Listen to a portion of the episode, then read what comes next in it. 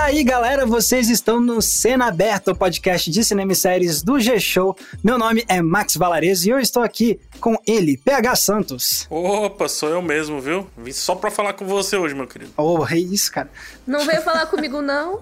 Eu não, tô de mal. Ah. Parte aqui. Triste. Não fica triste, não, porque você tá aqui também pra participar da conversa com a gente, Mikan, Mika com três N's no final, dá um oizinho. Oi, gente. Tô dando oi pra todo mundo, até pro PH, tá bom? Exatamente. Ah, fica triste não, né? O Max quase mandou aquela. Não fica triste não. Fica triste não, exatamente. Não, hoje a gente não vai ter ódio, a gente vai ter só amor, porque hoje a gente vai falar de personagens da série de TV que nós amamos odiar e Antes da gente ir pro nosso papo, vale lembrar que esse aqui é um podcast que você ouve no G-Show, no Globoplay e nas outras plataformas de áudio digital toda terça e toda sexta. Mas é isso, hoje o nosso assunto é isso. Quais são os personagens dos seriados que a gente ama odiar? Afinal de contas, o que que faz um personagem ser amavelmente odiável, digamos assim? Como é que é? É chorando e tendo coragem.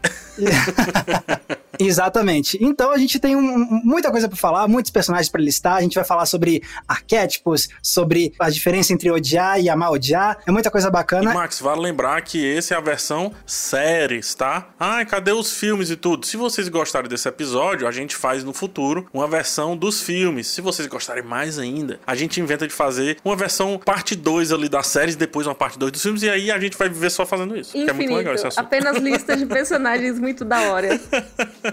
Exatamente. E aí vocês podem opinar nas redes sociais quais são os personagens que vocês colocarem nas suas listas, ou se vocês quiserem de fato mostrar que querem um outro episódio sobre filmes, pode marcar a gente usando a hashtag podcast cena aberta. Perfeito. Mas então vamos lá, pessoal, falar sobre personagens que amamos odiar.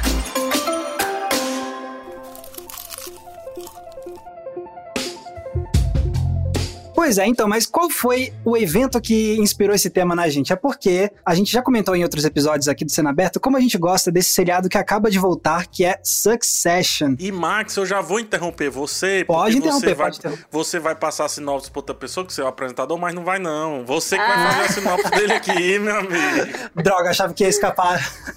Não fuja não, viu? Então, pra quem não conhece Succession, é esse seriado sobre uma família riquíssima de magnatas, donos de um império de comunicação e basicamente tem intrigas internas por disputa de poder e todo mundo nesse seriado, nessa família, é podre. E uma das graças de Succession é como você passa a amar odiar essas pessoas. É, assim, um negócio inacreditável. Como a própria Mika define muito bem, é rinha de rico e é muito bom de ver. É isso, são personagens que todos eles são odiáveis, assim, todos eles têm falhas de caráter absurdas, mas você começa a amar esses personagens. Você não sabe nem por quê. É, você gosta de acompanhar eles, você às vezes até gosta de ver eles sendo pessoas horríveis com as outras pessoas, se isso for engraçado. Mas é óbvio que tem alguns deles que você pensa, não, essa pessoa é realmente uma pessoa ruim. Outros você fica, ah, esse, ele é uma péssima pessoa, mas eu gosto de acompanhar. Esse- é, é divertido. Isso que você falou mostra que é uma das forças de Succession é isso, é o fato de que todos são odiáveis e detestáveis, mas cada um é de um jeitinho especial, digamos assim, cada um tem o seu jeitinho único de ser detestável e então não fica parecendo um seriado em que todos os personagens têm a mesma voz dramática, digamos assim, não. Todo mundo encontra um jeitinho especial de ser desagradável, incompetente, confuso e a graça tá em ver como tudo isso vai colidindo. Pois é. E eu acho que é legal dizer, pra quem não conhece, Succession é uma série da HBO, né? Que agora tá na terceira temporada. Então a terceira temporada, enquanto a gente grava esse podcast, tá rolando, né? Os episódios estão saindo semanalmente. E ela acabou de ser renovada pra quarta temporada. Então já sabemos. Ah, eu não tava sabendo disso. Pois é, saiu no dia da nossa gravação. Ah, olha só, que incrível. E então, a gente já sabe que daqui a uns dois anos vai ter uma nova temporada, porque eles costumam fazer de dois em dois anos, né? Já esperem essa série ser muito falada no próximo M, porque ela sempre é, sempre é muito citada nas premiações, com motivo, tá? A segunda temporada de Succession foi uma das melhores coisas que rolaram, assim, nesses últimos anos na TV. É um negócio louco. Ah, e a terceira já tá indo bem. Eu já acho que já tá chamando a atenção. O negócio dela, esse elenco absurdo. O texto dela é muito bom. bom, muito bom. O Max até acho que falou um pouco sobre isso, né, Max? No meu canal, você disse? É, acho que você já falou. Eu, já, já, eu lembro de você já falar sobre essa questão do texto. Pô, acho muito boa essa série, muito arrumadinha. Nossa, é boa demais. Eu acho que vale muito a pena, caso você não conheça. A primeira temporada eu acho que ela demora um pouquinho para engajar a gente. Mas depois que pega, e não para mais, assim. Ela só cresce. Engraçado, eu não tive essa impressão. Eu, para mim, desde o começo, me prendeu demais, assim. Ah, eu demorei uns episódios. Não, eu já vi muita gente falando isso que você falou. Eu acho que tem um zeitgeist disso, rola. Mas para mim foi que nem o Max, assim. Primeiro episódio já foi. É, eu demorei alguns episódios. Eu não sei exatamente qual que me fisgou, mas eu sei que teve algum momento que eu viciei. Eu tava vendo, assim, um episódio a cada dois, três dias, só por causa do M, sabe? Ai, vou ver porque precisa. Depois eu fiquei viciada e maratonei tudo. Ah, mas você viu bem depois do lançamento, então. Sim, eu fui maratonar pra época do M. Já tinha tido a segunda temporada. Eu fui vivendo os ganchos, eu acho que foi isso, então. Deve ser por isso. Mas uma coisa que dá para dizer de Succession, seja em qual momento você foi fisgado, é que os personagens, eles têm isso, né? De você amar ou odiar todos eles. Exatamente. E aí, eu acho que é um bom momento pra gente... Pera, pera, pera, vamos fazer uma pausa aqui e vamos fazer uma diferenciação. Afinal de contas, para vocês, existe uma diferença entre o que é odiar um personagem e o que é amar, odiar um personagem? Quais são as linhas tênues que podem separar esses dois sentimentos, digamos assim? O que, é que vocês acham? Ah, eu acho que tem uma diferença sim, né, Max? Porque o personagem que você simplesmente odeia, sabe? Que, ai, que saco, não sei o quê. É um personagem que, inclusive, ele até coloca em risco o seu amor por aquela série. Eu acho que ele é aquele personagem que você não gosta de ver em tela. Acho que essa é a maior diferença. Porque o personagem que você ama odiar, você não gosta dele como pessoa, você acha ele irritante, mas de um jeito que pra história é interessante. Mas tem personagem que é só chato mesmo e que você odeia e não queria que ele tivesse naquela série. Exato. É, eu tenho uns personagens assim, incrivelmente, geralmente são em séries de comédia. Sempre tem um personagem que pra mim dá uma quebrada no clima. E em todas as séries de comédia que eu gosto, rola um pouco disso. Sempre tem um personagem que você odeia. Só odeia, ponto. Sempre, sempre. E meio que eu já comecei a aceitar, tipo, você meio que já faz parte, assim. Aham, ah, entendi. vem, ah, beleza, é bom que eu vou descansar dos caras que eu gosto, sabe? Vem uma parada assim. Por exemplo, de Friends. Nossa, vão me perseguir pra caramba, hein? Hum, vou ser perseguido, já vejo as tochas. Não consigo ficar cinco minutos na mesma sala com a Phoebe. Não consigo. Cara, Ah, eu, eu poxa. nunca consegui gostar tanto da Phoebe também, mas... Olha, vamos ser A perseguidos juntos. Phoebe é uma das minhas preferidas. eu gosto muito dela. Mas assim, eu não consideraria a Phoebe como um personagem que eu odeio, não, de jeito nenhum. Mas assim, eu acho que pra mim, a- o que diferencia um personagem que você odeia de um personagem que você ama odiar, se a gente for falar em termos de construção mesmo de, da obra, é, acho que tá basicamente na raiz do que é o roteiro, assim, tipo, a, a forma como aquele personagem é escrito pode acabar influenciando se você vai odiar ou se você vai amar odiar. Eu acho que esse odiar que você tá citando aí, ele beira muito o irritar, sabe? Assim, acho que pode ser substituído pela palavra irritar, que é, tipo, você não odeia pelos arquétipos que ele tem, pelo que ele traz e tudo. Você odeia porque realmente ou, ou não bateu o santo, ou não- você não, não curte o texto, não curte a abordagem. Ou você acha que ele tudo. não encaixa direito, ou não né? encaixa, né? Ou destoa muito e você começa a se irritar com aquilo ali. Que muito provavelmente, na maioria desses exemplos aí, não foram feitos pra ser. A Phoebe não foi feita pra ser um, um personagem que irrita. Ela me irrita. Não quer dizer que ela é uma personagem que irrita necessariamente, entendeu? Pois é, então eu acho que assim, na minha cabeça eu acabo diferenciando bastante assim, tipo, os personagens que eu odeio são aqueles que eu olho e eu penso, cara, eu queria que esse personagem não existisse nessa obra. E os personagens que eu amo odiar são personagens que eu não consigo imaginar a obra sem esses personagens. Isso. Às vezes, eles são a obra, né?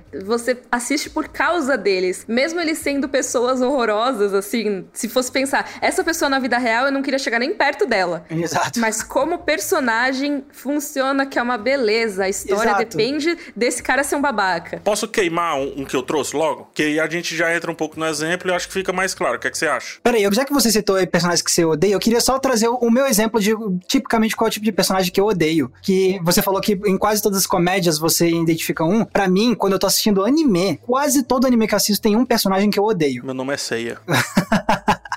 Não, eu nunca odiei o Seiya. Mas no meu caso, tipo, eu- alguns animes mais recentes que eu tenho acompanhado, que eu acompanhei nos últimos anos, sempre tem algum, e principalmente nesses que são mais de lutinha, ação. Cara, My Hero Academia, por exemplo, Bakugo. Odeio o Bakugo com, com todo o meu ser. Nossa, eu tô Max, contigo. você vai ser tão xingado no Twitter, Pode Max. vir, pode vir. Eu também. Eu sou, eu sou time Doriá. Eu fico muito triste. Teve uma vez que os fãs do Bakugou tentaram me cancelar porque eu falei que eu não perdoava o que ele tinha feito com o Midoriya e falaram: quem é você pra perdoar? Ah, não, como se você tivesse o direito. Assim, lógico que eu, pessoa física que existe, não tenho o direito de perdoar alguém que não existe. Mas lógico que tem, nós somos as entidades que estamos vendo aqui dali do lado de fora, não? Nós somos tipo os deuses daquela parada, eu não? Eu ri tanto desse dia, fiquei, meu, como assim? O que, que, que tá acontecendo? Ah, eu tenho raiva de todo mundo que mexe no meu cristalzinho Midoriya.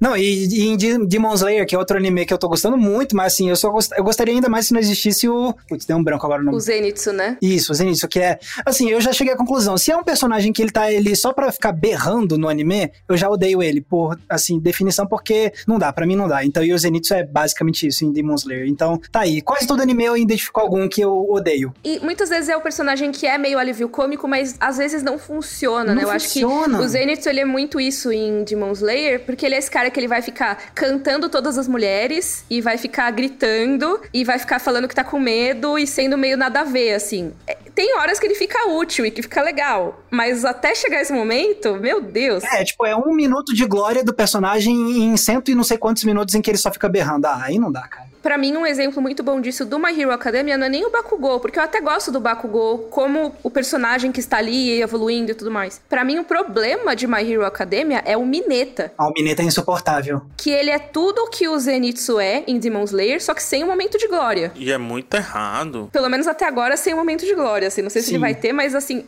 por mim, eu deletava esse personagem. Eu acho ele horrível e eu quase parei de ver umas oito vezes por causa dele, assim. É muito chato, além de ser muito repetitivo também e é erradão. É, então acho que esse é o tipo de personagem que a gente só odeia, não ama odiar, não. sim. Mas agora sim, PH, agora sim você pode então já trazer, começar a falar de um exemplo que você queria trazer, né? De que você ama odiar? É, por exemplo, vamos lá. Eu amo odiar não vejo que a série existiria, obviamente, sem ele. E se a gente amasse, simplesmente amasse, também seria tudo diferente. É o Walter White, do Breaking Bad. Eu acho, tipo, um personagem muito paradoxal. Cara, tu é tão inteligente, tão safo, tão esperto pra um monte de coisa. Por que tu faz isso com essa pessoa? Um, por que tu continua fazendo isso? Dois, por que tu não acha um plano para sair dessa maluquice toda que tu se colocou? E às vezes chega a me dar uma, uma agonia, sei lá, uma, uma aflição de estar tá assistindo toda aquela jornada e de estar de, tá escolhendo continuar com aquilo ali e dizer assim, cara, sai dessa, por favor, e não faz mais isso com o meu querido Jess, nunca mais. Não, mas o problema é que você tá colocando a sua personalidade nele, só que ele não tem a personalidade de quem gostaria de sair dessa. Ele é exatamente o cara babaca que tá ali. E o que eu acho mais legal é como a série vai mostrando pra gente quão babaca ele é, né? Que a gente começa gostando, né? Ai, coitado, né? Ele precisa juntar o dinheiro, tadinho. Nossa, o que ele faz com o filho dele lá, o negócio da doação, o que ele faz com a namorada do Jack, é tudo errado, cara. É tudo. É tudo errado. E assim, não vamos nem entrar em muitos detalhes para não dar muito spoiler não, e é, tudo mais. Mas é isso, né? Breaking Bad é uma história sobre um vilão basicamente. Exato. E tem muita gente que enaltece, do tipo, não, é, é por... Não, foi por grana lá no começo, foi por desespero, questão da saúde e tudo mais. Depois é por ego. Presta atenção, ele é ruim. É, ele é. E ele vai destruindo todo mundo que aparece no caminho dele, seja pessoas que amam ele ou não, sabe? Tem gente que coloca o Hank como ruim. Pois é. É assim, é bizarro. Mas eu acho que as pessoas não entendem que você pode amar ou odiar alguém. Eu acho que tem uma coisa que rola muito quando a gente fala de personagens e de ficção, que as pessoas elas querem justificativas para gostar de personagens. Então, meio que assim, esse personagem tem que ser uma boa pessoa, senão eu vou ser uma pessoa ruim por gostar dele. Sabe? Faz sentido isso? E aí querem justificar as ações que às vezes são injustificáveis. Eu fiquei calado porque eu fiquei refletindo, que essa frase é Breaking Bad para muita gente é muito isso. Para mim, Breaking Bad é um cara cara detestável, que eu sei que a história só funciona porque ele é detestável e que às e vezes que eu, eu amo me... assistir, né? Eu Exatamente. amo assistir e eu também às vezes eu me pego me contestando, do tipo, não, não deveria estar gostando disso que ele tá fazendo. Tipo, não deveria estar sendo condescendente com isso, tá ligado? E eu acho que é muito legal quando colocam esses dilemas pra gente. Só que algumas pessoas elas não querem ver o dilema porque elas não querem se sentir mal por gostar de alguém ruim, né? Não sei. Exatamente. Você resumiu perfeitamente. É tipo, achar que você vai ser uma pessoa problemática por gostar de um personagem que faz coisas problemáticas na realidade que ela existe, assim, tipo, não é exatamente assim que funciona. É, ele não tá, ele não tá na vida real, gente. É uma história. A história só é interessante porque o personagem não é um cristal dilapidado, assim. Ele Exato. não é uma pessoa perfeita sem defeito defeitos, porque talvez seria muito chato assistir uma série que seja só realmente o Walter White coitadinho, entendeu? Exatamente. O Walter White do mal é muito mais legal. E olha a volta que dá, porque a gente esquece a origem, né? É um professor. Então ele deveria ser tipo o tutor, o cara do bem, uhum. é o cara uhum. que, que ensina e tudo. E tudo que ele tá fazendo é destruir um ex-aluno dele. Tudo bem, é tudo uma analogia, né? É tudo muito simbólico. Também o Jesse tem a parcela de culpa dele de estar tá ali, etc. Mas muitas vezes que o Jesse tentou sair, quem trouxe de volta foi, eu vou dizer nem o Walter White, foi o Heisenberg, né? Foi o outro alter ego do Walter White. Então, fecha um ciclo muito perfeito, porque também os professores a gente tem que meio que amar os caras, mas nem todos, né? Alto lá também, né? Vamos, vamos com calma também. É muito legal essa percepção. É, e esse é um padrão que acaba se repetindo em diferentes personagens que seguem esse mesmo arquétipo do Walter White, que algumas pessoas chamam de homens difíceis, né? O arquétipo do homem difícil, que começou a surgir, ficar mais em voga na televisão americana, principalmente com Sopranos, mas aí tem. Os, os principais exemplos são justamente Sopranos, Mad Men, com o Don Draper e todos os outros homens hum, dessa série. Uhum. e com, com Succession também. Succession também, com certeza. É, então teve essa popularização, né, que coincidiu muito com a popularização e a explosão das séries de TV, assim, essa última explosão que teve, né, de séries com mais complexidade psicológica, de séries mais aprofundadas, que a galera ficou comparando com cinema e tudo mais. E muitos dos protagonistas eram esses tais os homens difíceis, né? Tem até o livro que fala sobre isso, que é do Brett Martin, né? Que fala exatamente desse tipo de protagonista, que ficou muito popular, né? Então, quando você pensar em um personagem de série, assim, um homem, não sei o quê, você pensa Don Draper, que, assim, é também um baita babaca. tipo, que eu amo assistir. Eu adoro ver o Don Draper. O personagem é incrível. Mas sabe qual é o lance? Ele também é muito colocado em perspectiva. Tipo, tem outros babacas maiores, às vezes, por ali. Uhum, não exato. sei se vocês sentem isso, porque na comparação do Walter White, só para encerrar meu ponto sobre o Walter White, se você comparar tudo do Walter White, pra mim ele ainda é o pior. Ah, ele é o pior, sim, daquela realidade. Sim. E o Don Draper, às vezes ele tá com outra pessoa na sala que você diz, não, ele talvez não seja o pior. Pois é. Talvez ele seja uma vírgula desse problema e não o ponto desse problema, tá entendendo? É, ele é um sintoma, ele não é a doença, né? boa, boa. Basicamente. Mas, cara, só pra pegar disso que você falou, pegar, eu acho bastante interessante, porque realmente a gente coloca o Don Draper em contraste com muitos personagens que são piores que ele, seja eticamente, seja qualquer outra coisa. E o Walter White, a gente só coloca ele com alguém que é realmente, assim, pior, ou vamos dizer, naquele momento pior, quando é para ser o vilão da temporada, vamos dizer assim. Então, ah, o Gus Fring, por exemplo, em alguns momentos é considerado pior, entre aspas, do que o Walter White. Eu acho que eles estão no mesmo nível de maldade, mas... Ah, nem acho. Eu acho que o Walter White é pior, porque a gente viu que ele poderia ser. É, isso é verdade, é verdade. Mas eu acho que tem um momento em que colocam o Walter White contra literais nazistas. É. E só assim que ele é o cara bonzinho na sala. Sim. Então, é, isso, isso eu acho muito interessante, porque é isso, sabe? É, eles Você até tentam trazer uma perspectiva de, por exemplo, a esposa, sem dar spoiler, mas a esposa começa a dar uma, tipo, uma concordadazinha, uma marejada e tudo. Pra quê? Pra trazer uma perspectiva de, ah, não, então talvez todo o ambiente americano seja assim e tal. E depois não consegue sustentar isso, a própria série. Eu queria aproveitar que a gente estava falando agora há pouco de Mad Men, fazendo essa comparação. Eu já vou trazer então um dos meus personagens que para mim é um dos epítomes assim de amar odiar, que é de Mad Men, que não é o Don Draper, para mim é o Pete Campbell. Eu amo o Pete Campbell. e eu amo odiar ele, ele é um babaca. Seria outra série sem ele, cara, outra série. É, exatamente, não tem como imaginar Mad Men sem o Pete, porque o Pete, pra quem não conhece, ele é tipo, é outro funcionário da agência de publicidade onde trabalha o Don Draper, e ele é aquele cara que é tipo, o supra-sumo do almofadinha, ele começa sendo tipo o cara mais almofadinha possível, que você quer dar um soco na cara dele, e a atuação do cara, do ator, é bom demais, assim, tipo, o jeito que ele interpreta aquela carinha, e o jeito meio bonachão dele, e tipo, tipo, você só quer dar um soco na cara dele. Aí você vê, tipo, o jeito que ele trata a esposa, o jeito que ele trata as outras mulheres do escritório. E aí, com o passar do tempo, ele vai mudando e amadurecendo como personagem, mas ele. E aí você compara com Don Drape. Exatamente. E aí tem esse negócio, a relação que ele cria na cabeça dele com o Don Draper também te faz sentir muita raiva dele também, porque às vezes parece que ele quer ser, tipo, protegido do Don Draper, às vezes parece que ele quer puxar o tapete debaixo do Don Draper, e aí se você se apega ao Don Draper, você fica olhando pro Pete, tipo, deixa ele em paz, não sei o quê. Tipo, cara, era um dos personagens que mais mexia comigo em Mad Men. Eu sou suspeito de falar de Mad Men, acho que eu até já comentei isso aqui. É, Mad Men é o meu seriado favorito de todos os tempos. E, cara, o Pete foi um dos que mais me causou esse sentimento de eu amo odiar esse personagem. Nossa, eu apoio muito. E é isso, eu acho que Mad Men tem um elenco muito bom de personagens, assim. Então, você tem o Pete, mas você tem outros personagens que tem essa coisa que você fica, nossa, essa pessoa é horrível. Então, sei lá, por exemplo, o Burt Cooper, que é o cara que ele é super excêntrico, engraçado, não sei o quê. Tem vários momentos que você vê que ele é um baita babaca, sabe? Aquele cara mega elite, você pensa, não, ele, ele vai ser mó assim, sabe? Mó cara que vai lutar pelas pessoas não se darem mal. Aí você pensa, não, cara, ele é o dono do, do negócio. Ele não é uma pessoa bonzinha. E aí traz o pensamento que é o pensamento final da série, né? O contexto é babaca. Exato, exatamente. Todos eles são sintomas, né? É, o contexto é o pior de tudo. E quem já trabalhou nesse contexto, mesmo que não seja antes, mas seja nos dias atuais, sabe que. Não, não vou dizer que é assim, necessariamente assim, mas é parecidinho só ele. Aham, uhum, sim, com certeza. Então, nossa, assim, todos os personagens, assim, têm os seus momentos que você fica, nossa, não precisava, sabe? Desnecessário. Que você tá fazendo isso, é. Mas eu realmente gosto muito de todos, assim. É, apesar de todos serem pessoas horríveis. É meio que nem Succession nesse aspecto. É, com certeza. Mas é, e aí, Mika, você tem algum personagem que te vem muito à mente quando você pensa nessa categoria?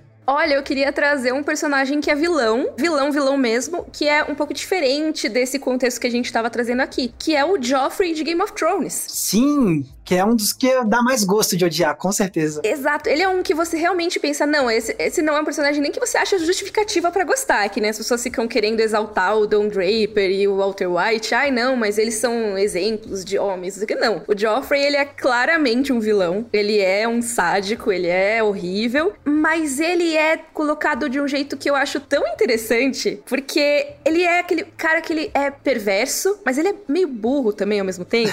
então tem uma parte de comédia da burrice dele, sabe? De tipo, ele não sabe o que ele tá fazendo ali. Quando o Tyrion dá umas patadas nele, é bom demais. É, exato. E até a Sansa dá a volta tá nele. Todo mundo e o dá mais uma legal.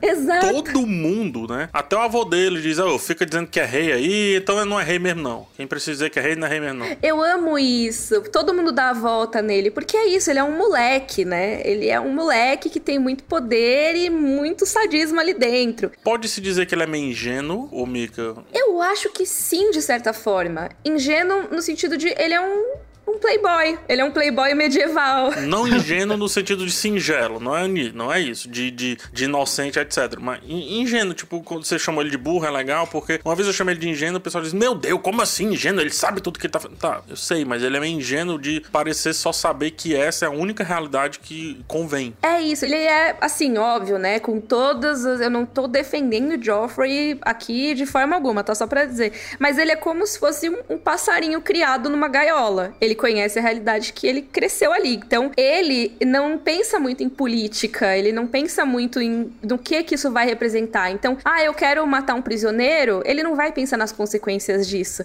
Eu acho que ele é ingênuo nessa parte. Porque é isso. Ele não, não, não tem esse pensamento de malícia política porque não passaram para ele. As outras malícias ele tem, né? Mas eu gosto muito que todos os personagens. É tanto que politicamente ele sempre precisa estar tá sendo retratado pelos, entre aspas, superiores dele né? Avô, a mãe. É, e eu vai. gosto muito de como todo, tudo tem que ser em volta dele, mas meio que não pode irritar ele, né? Porque, ai, não, no, no Joffrey, não, depois ele vai mandar arrancar a língua, que não sei o que, não sei o que lá. Então, assim, eu acho que ele é um personagem que ele é muito bom de assistir. Apesar de ser desconfortável em alguns momentos, né? Tem, ele realmente faz maldades mesmo. E eu acho que a série dá uma exagerada depois de um tempo, assim. Principalmente na parte mais sexual dele, eu acho que eles deram uma exagerada que não precisava. Mas até esse momento, eu acho que ele tava muito legal de assistir. Eu acho que ele é um personagem muito importante pra série, né? Não, com certeza. Eu te confesso que ele, eu odeio, odeio. Eu não amo odiar. Nossa, eu tô com a Mika, eu amo odiar ele. Não, eu odeio, odeio. Na série tem um personagem que eu amo odiar, que é o Jamie. Ah, o Jamie. O Jamie eu amo, amo. Eu amo o Jamie. Não, eu amo odiar. Na série eu amo odiar. Nos eu livros amo, eu amo, amo. Assim, no começo eu amava odiar, depois eu amei, amei. Eu gosto muito dele. E as decisões finais da série me fez eu voltar a amar odiar o Jamie, assim. É, é, a série ela deu uma. me fez odiar, odiar alguns personagens que eu amava, mas. É, é porque. É, né, né? é por isso que eu digo, tem duas percepções, a do livro e a da série. A da série em si, eu fico nesse sentimento. Até porque também eu tinha um background dos livros, então eu sabia o que ali ele poderia ser para ele entrar no espectro do amor supremo, digamos Sim. assim. Ah, é, isso é verdade. Faltou Entendeu? muito na adaptação dele. Mas você sabia que, pensando no Joffrey, eu acho que eu gosto muito mais dele, tirando essa parte que eu falei, da parte das perversões sexuais, que eu acho que a série deu uma exagerada na violência, que eu achei que não fazia muito. A, não tinha muito a ver. Eu acho que a parte dele na série, talvez eu goste mais de odiar o personagem na série do que no livro.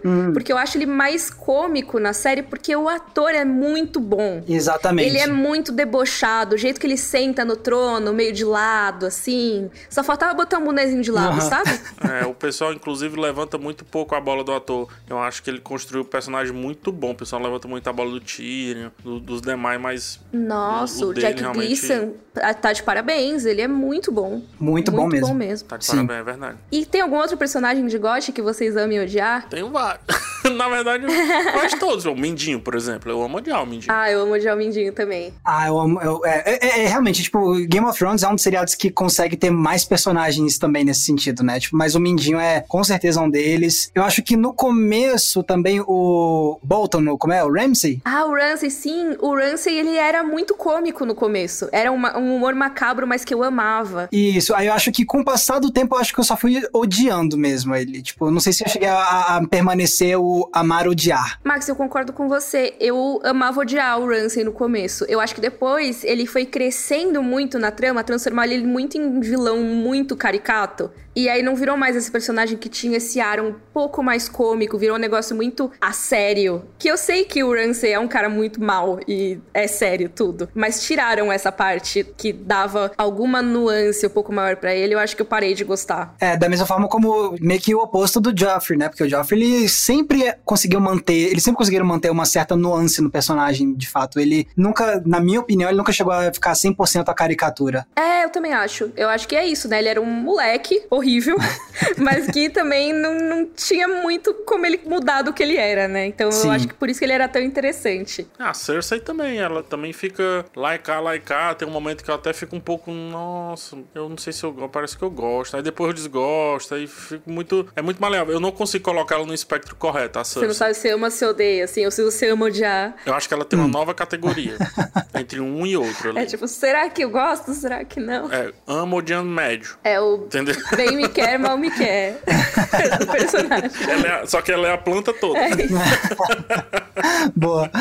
Agora, um dos personagens que me vem muito à mente nesse sentido de amar ou odiar é um que eu, que eu tô assistindo agora pela primeira vez, que eu ainda não terminei de assistir a série, é uma minissérie que entrou na Netflix, que é A Missa da Meia-Noite, que é uma série do Mike Flanagan, que fez A Maldição da Residência Rio. Amo odiar o Mark Flanagan. Ah, olha aí. Olha aí.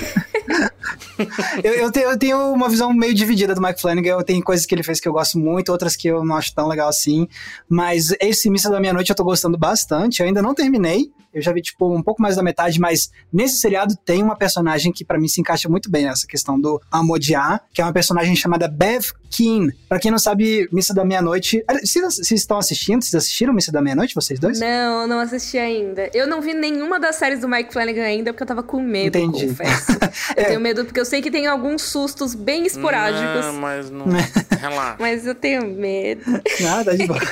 Essa é a primeira série dele que eu tô vendo. Eu não vi as duas séries das mansões ainda. Então essa é a primeira do Mike Flanagan que eu tô assistindo. Mas basicamente a Missa da Meia-Noite é sobre uma ilha pequenininha nos Estados Unidos. E aí nessa ilha você tem a igreja. E aí começa a acontecer umas coisas meio estranhas na ilha. E aí tem umas certas suspeitas relacionadas ao padre. E aí o que acontece? Nessa paróquia você tem a Bev Keane, que é uma das assistentes do padre e tudo mais. E eu amo odiar ela porque ela é um arquétipo que quem me apresentou principalmente foi o Stephen King, porque o Stephen King gosta muito de fazer esse tipo de personagem, que é o fanático religioso. O Stephen King faz muito bem esses personagens. E a Bev Keane é a mulher religiosa fanática tóxica. Então, no começo, quando as coisas ainda estão meio no cotidiano, você vê como ela se comporta no cotidiano. Ela é aquela mulher que é tipo, que é super religiosa e que acha que é superior a todo mundo, porque ela é a mais devota. Então ela, só que ela Ainda bem que isso é coisa da ficção, gente. Aí, ufa, ainda Ai, bem. ai, imagina, Na vida real, ufa. vida real.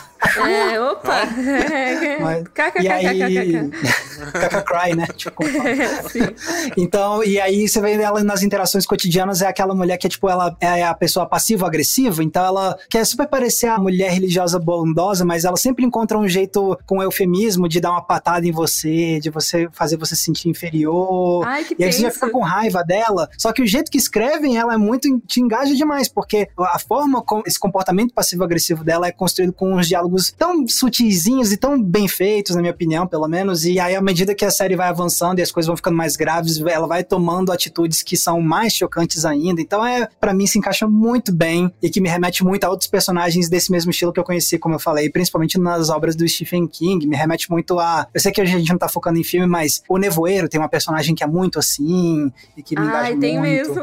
Pois é, Tem então, é, é, é, e pra quem viu o Nevoeiro e sabe que tem aquela personagem religiosa, fanática, é esse arquétipo que eu tô falando. Então, nossa, e se esse personagem é bem escrito, ele acaba se transformando, é um arquétipo que acaba se transformando pra mim no personagem que eu amo odiar. Ai, eu amei.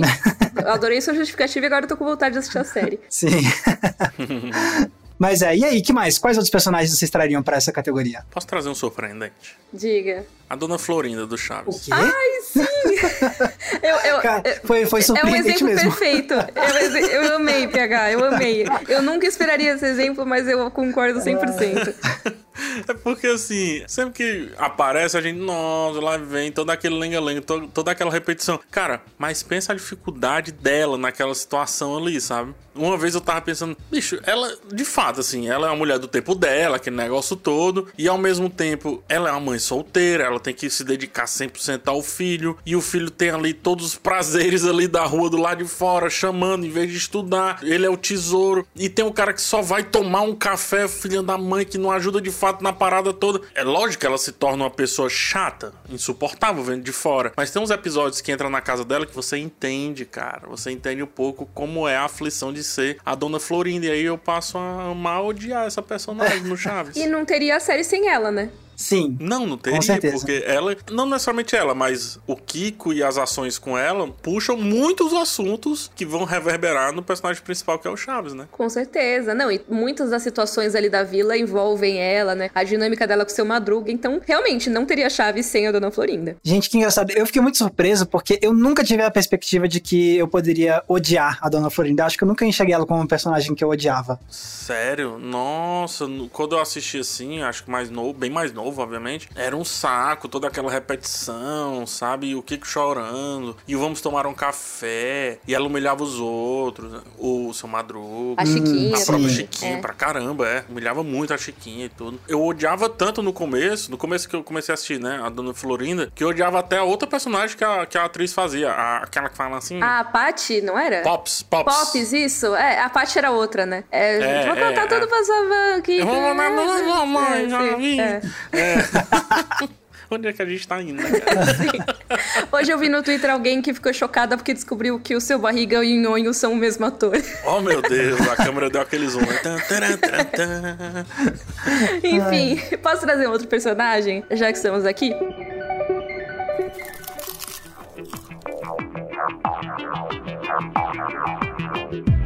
Já que a gente tá falando de mulheres mais elitistas, vamos dizer assim, uma personagem que eu amava odiar era a Emily Gilmore, de Gilmore Girls. Cara, eu nunca vi Gilmore Girls. Nunca vi, nunca vi. Então, Me- é, então me explique pra Como gente. se fosse uma criança de 10 anos. Cara, então, Gilmore Girls é a história, assim, assim como o nome foi traduzido aqui pro Brasil como Tal Mãe, Tal Filha, né? Porque é uma história sobre uma mãe solteira e a filha dela, então a Lorelai e a Rory. E a Lorelai teve uma filha muito nova e tudo mais, elas moram numa cidade pequena e tal. Só que a Lorelai tem uma mãe rica, tem pais ricos na verdade, né? E tem uma mãe que pega muito do pé dela, que é a tal da Emily Gilmore. E ela é chata, é assim insuportável. É aquela socialite, sabe? Que fica, ai, porque tem a reunião do clube de senhoras, que boas ações, não sei o que lá, sabe? E ela tem cada fala insuportável, cada fala que você pensa, meu Deus, essa pessoa não, não manja da realidade. Mas ao mesmo tempo, ela é muito importante pra série. Eu acho que a dinâmica dela com a filha gera uma das partes de comédia mais engraçadas, assim, da série, sabe? E querendo ou não, eu acho que faz parte dessa dinâmica de Gilmore Girls, essa coisa de, de, ah, ok, elas estão, né, estão lutando ali e tal, mas elas têm uma rede de segurança. Apesar de elas não gostarem dessa família, elas têm uma ajuda financeira bem importante ali, sabe? Eu acho que isso ajuda a entender muito mais a situação geral da série. Então eu acho que a Emily Gilmore é uma personagem que eu gosto muito quando eu tenho cena com ela, porque joga muito na cara todas as contradições que tem nas personagens que a gente ama, mas que elas precisam às vezes de umas chamadinhas, sabe? Puxãozinho. É, um puxãozinho de orelha que vem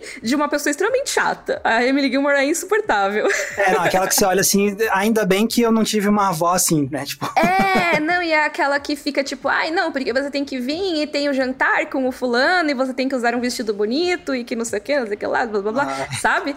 Uhum. E aí é bem complicado, mas é uma personagem que eu amo odiar, é maravilhosa.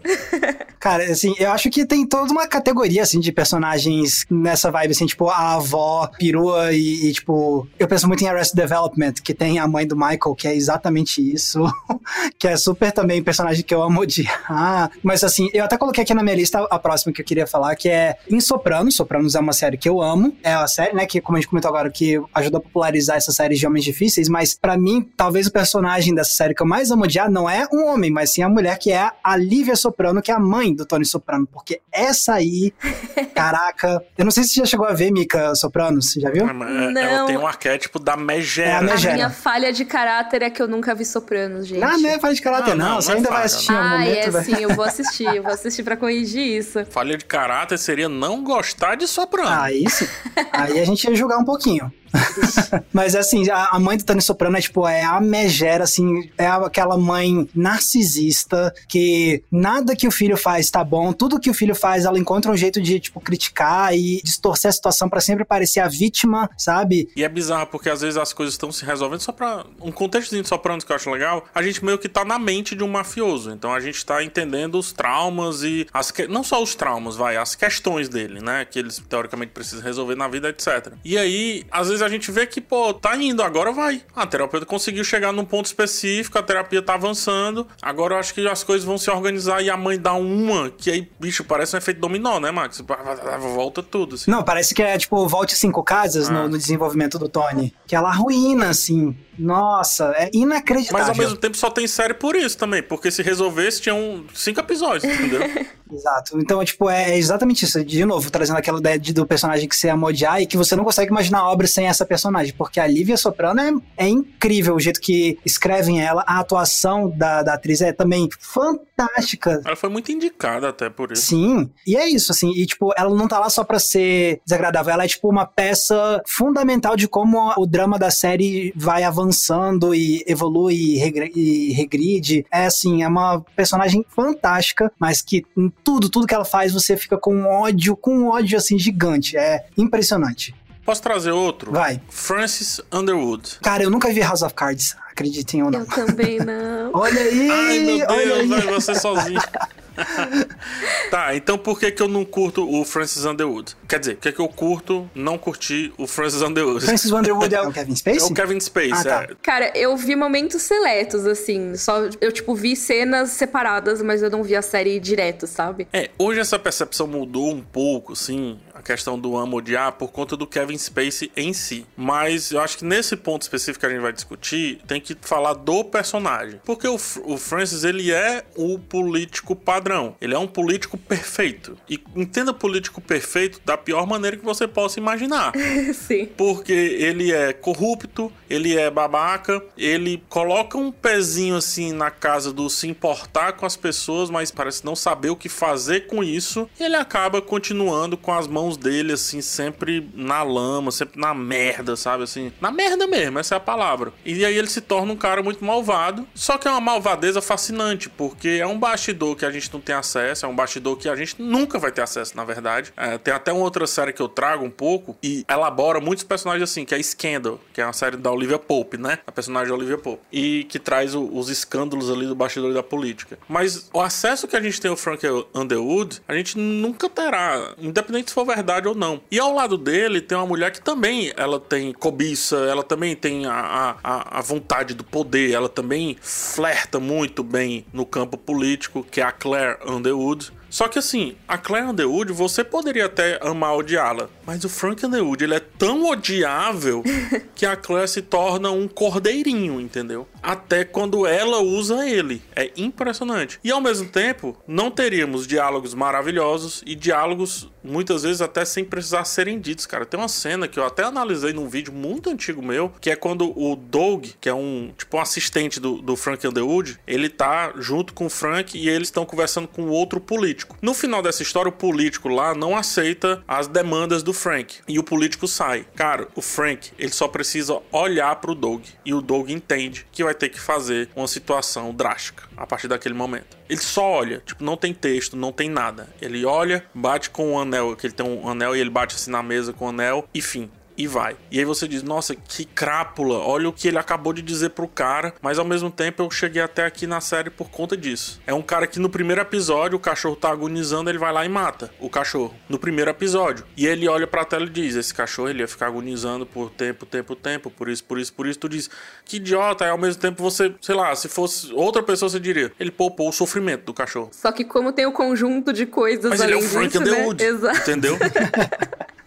É foda, é um personagem muito complexo e se tornou mais complexo ainda depois de todo o caso, depois de todas as polêmicas do Kevin Spacey. Se tornou triplamente complexo o personagem. É, então, eu acabei adiando o momento de ver é, House of Cards e acabei não vendo. Tipo, aí depois te- teve toda essa treta, eu pensei, ah, vou, vou deixar pra depois e acabei não vendo mesmo. Foi né? exatamente o que aconteceu comigo. Exatamente. Falei, Sim. um dia eu vou assistir House of Cards, aí rolou essa treta. Eu, hum, eu não sei se eu pilho mais de começar. É, tipo isso. É uma pena, né? Infelizmente. Ah, gente, a, a série texto rico, uma série muito rica. Eu acho muito rica. Apesar de. Mas ó, eu queria trazer um personagem que também é um vilão, e assim, sem dúvidas é um vilão, que é o Killgrave de Jessica Jones. Não sei se vocês assistiram essa série. Sim, gostei, gostei. Hum, Mas eu tô. Mas.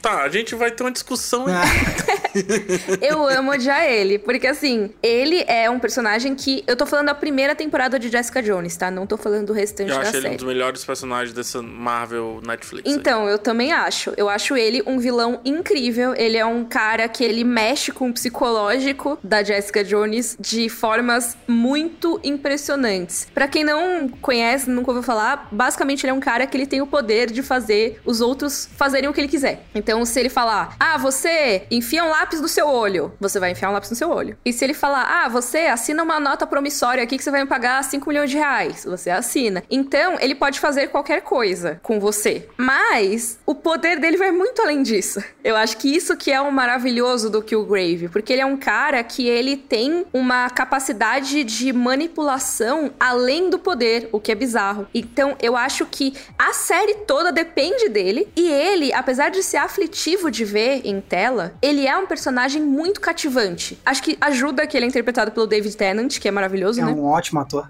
É incrível. Ele é aquele cara que você vê e você pensa, ah, talvez ele não seja tão ruim assim. Lógico que ele vai se revelar tão ruim assim, mas você fica, ah, será que a Jessica Jones tem tanta razão de odiar ele? Às vezes ele só gostava muito dela mesmo, sabe?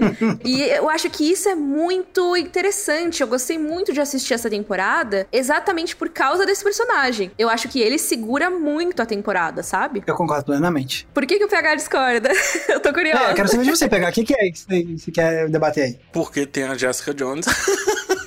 Ah, mas, mas você, você ama odiar ela, por isso? Ah, ok. Ah, tam- também um pouco. Ah, entendi. Achei que você não gostava do Killgrave. Não, tô total contigo e vamos pra guerra. Nós vamos pra guerra segurar o escudo que o Grave. Mas a questão não é essa, a questão é que na série eu consigo amar odiar mais ela ainda. Ah, entendi. Na relação dela com o Killgrave, beleza, ele é muito mais odiável e importante pra série no sentido de alavanca, né? Pra narrativa. Mas tem muitas ações que ela poderia ter feito com as outras pessoas e tem certas ajudas que ela poderia ter aceitado que eu acho que as, as coisas poderiam ser um pouco mais simples. Aí você fica naquela, naquele sentimento de eu entendo o que ela tá fazendo, eu entendo que ela tá sendo reclusa, eu entendo que ela tá querendo resolver e ser autossuficiente, show, tá tudo certo. Mas, poxa Mas vida, ao mesmo né? tempo dá uma vontade de dizer assim, mulher, às vezes aceita a turma aí, cara. Tua amiga, inclusive. Olha o que tu tá fazendo com ela, entendeu? Então, toda a série, a primeira temporada de Jessica Jones, para mim é esse sentimento. E eu acho que no final me dá uma pena muito grande dela, assim. É um sentimento de pena, de dó. Sentimento de dó de dizer, cara, PH, é ela realmente que tinha que ter resolvido essa parada por ela, com ela, a partir dela. Porque era alguém invadindo a cabeça dela. É, exato. E não só por causa de um superpoder, né? É um bagulho muito louco. Cara, é, assim,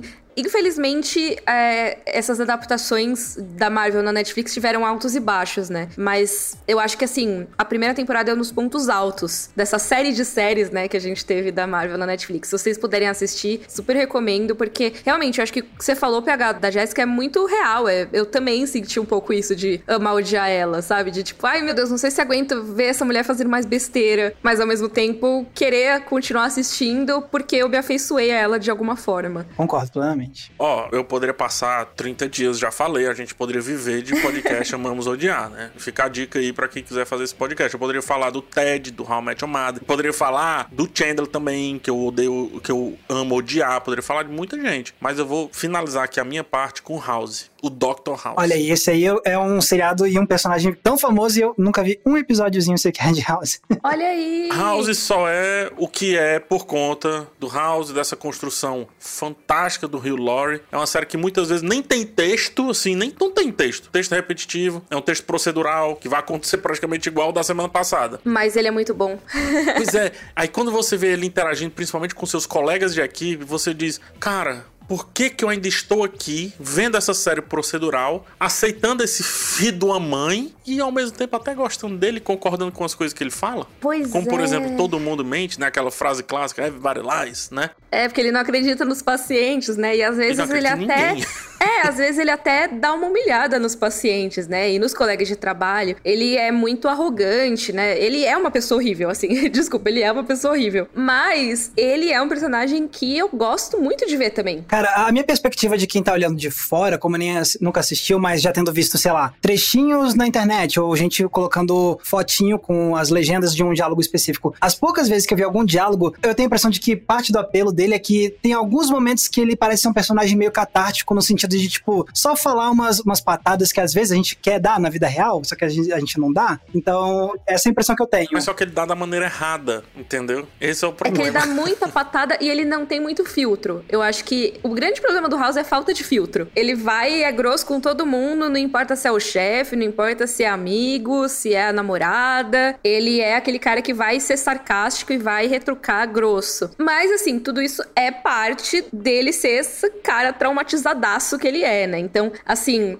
eu acho que a série ela faz um serviço bom de mostrar pra gente por que, que ele é assim e de como que ele pode ser legal às vezes. Só que tem umas 10 camadas de casca em volta, sabe?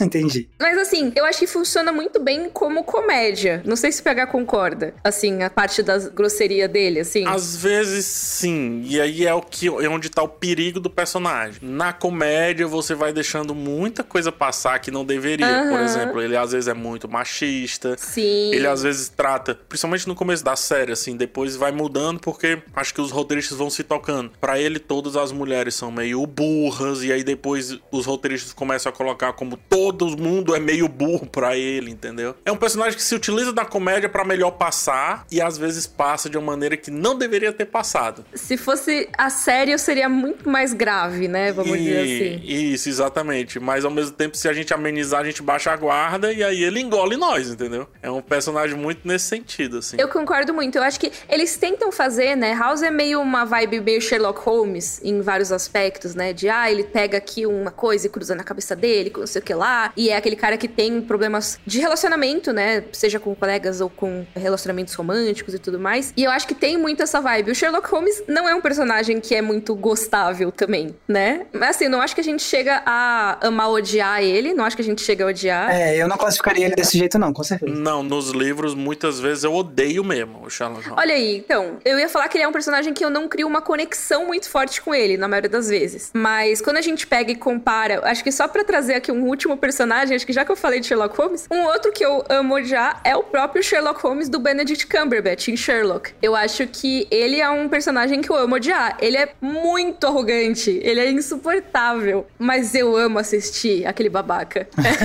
Sim, eu gosto muito de ver as interações dele e eu acho que pelo mesmo motivo que eu gosto de ver as do House, sabe? De assim, putz, ele, ele é grosso, mas assim, é, ele tá certo às vezes. Ou então, ah, ele foi grosso, mas depois ele se redimiu aqui. Basicamente, um relacionamento abusivo com esses dois personagens. é, o Sherlock Holmes do Cumberbatch, tipo, ele nunca mexeu comigo a, a, ponto de eu chegar a amar, odiar ele, ou sentir que eu só odeio ele. Para mim, eu gosto do personagem e tal, e acho que é uma ótima interpretação do Cumberbatch, mas acho que ele nunca mexeu. Eu acho que é o que você falou agora há pouco, Mika. Assim, no geral, Sherlock Holmes é um personagem com o qual eu sempre tive dificuldade em criar uma conexão maior emocional, mesmo que seja para tentar amar odiar ele. Então, até com o Cumberbatch, eu acho que eu não cheguei a esse ponto. É, faz sentido, né? Mas, ai, nossa, eu, eu amo odiar Sherlock Holmes. todos, assim, acho que todos de Sherlock. O, o Moriarty, eu amo odiar ele. Ah, mas tem aquela série mais jovenzinha que ele nem é estuda assim de chato, assim, né? O Sherlock. Qual delas? Tem duas Sherlock, a Sherlock da NBC e tem aquela Sherlock que é mais jovenzinha, mais atual. Aquela Elementary? É, é, isso, Ah, isso. eu não assisti, eu não é, assisti. Eu também não vi, não. É, essa daí parece até outro personagem às vezes. É mais simpático. Esse é o problema. Entendi. Talvez a essência do Sherlock Holmes não seja ser simpático. Ele fala né? sobre isso, ele fala sobre isso. Ah, é, tá. exato, né? Doido.